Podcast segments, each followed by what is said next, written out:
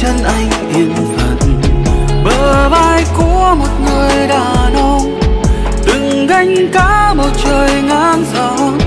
Nhưng không thể nào gánh hết nỗi đau này thay em.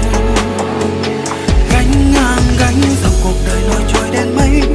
Đường nào sẽ đến tới nơi trái tim em vậy? Bước qua chữ nợ tàn rồi em sẽ thấy, còn anh ở đây.